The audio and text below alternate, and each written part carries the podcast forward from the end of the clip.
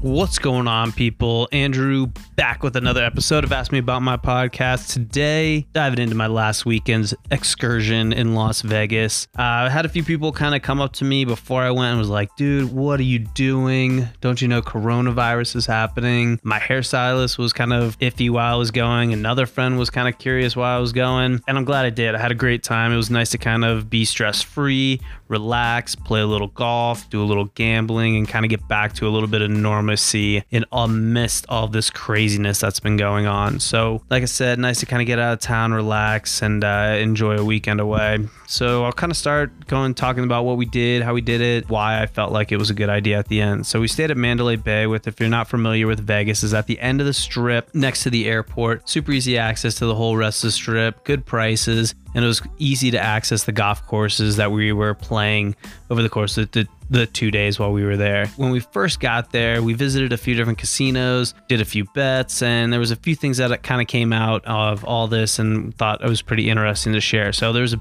obviously a big emphasis on COVID safety, just like every anywhere else in the world or in the United States. I haven't been around the world, so I don't know. Uh, all the normal things like wearing a mask, social distancing were all in place. There were also casinos that took your temperature as you walked into the casino, which I thought was really impressive. There was a Lysol wipes all over the place, and they had hand hand washing stations and hand sanitizers all over. So it really was an excuse not to, you know, wipe down your machine before you played or after you played, or to wash your hands. Uh, you kind of had to trip over all this stuff as you were walking around the casino. So one night we ended up playing craps. At the table, you were in like a plexiglass box on all three sides of you. So to the left, to the right, and in front of you, you had like a little drive-through window at the very bottom where you could kind of put your hands out, place bets, and uh, roll the dice and all that kind of stuff. The players were obviously limited to keep the social distancing aspect of it, which was kind of annoying because it did take a little bit longer to get onto different tables. But yeah, understandably, you know, sacrifice you have to make for playing craps. They would take the dice and wipe them down in between each turn. They had like two or three, you know, different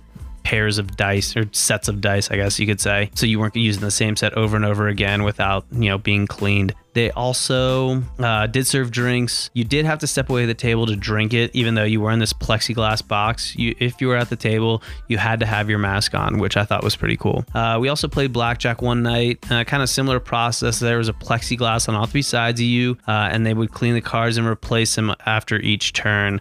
I guess the only other thing, kind of similar to money, the chips. I don't know. I really didn't see them clean the chips very often, but um, like I said, it, you kind of had to trip against or trip on washing stations and hand sanitizers stations going up to your room, even just walking around the casino. So after I touched everything, I would go to the hand washing stations, wash my hands. Restaurants were another interesting thing. Uh, they were about at 25 to 30% capacity, similar to what we have here in Denver, so not that uh, outrageous.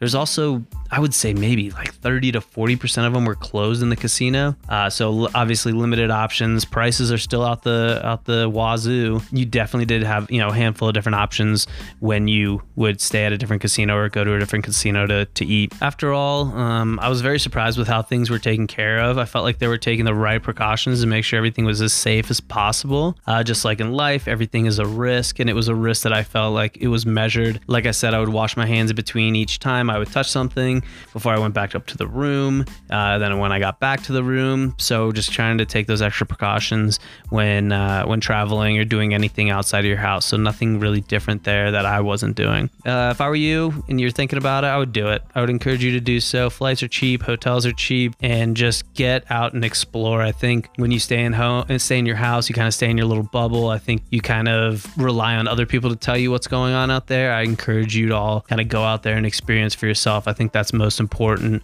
uh, right now. Doesn't matter what you believe or who you believe or how you believe it. You know, if you're not experiencing it, and uh, I think you're totally missing out. So this is today's podcast. Hope you enjoy it. Make sure to leave a comment, five stars, and thank you very much for your time. I do really appreciate you all listening. Have a great day.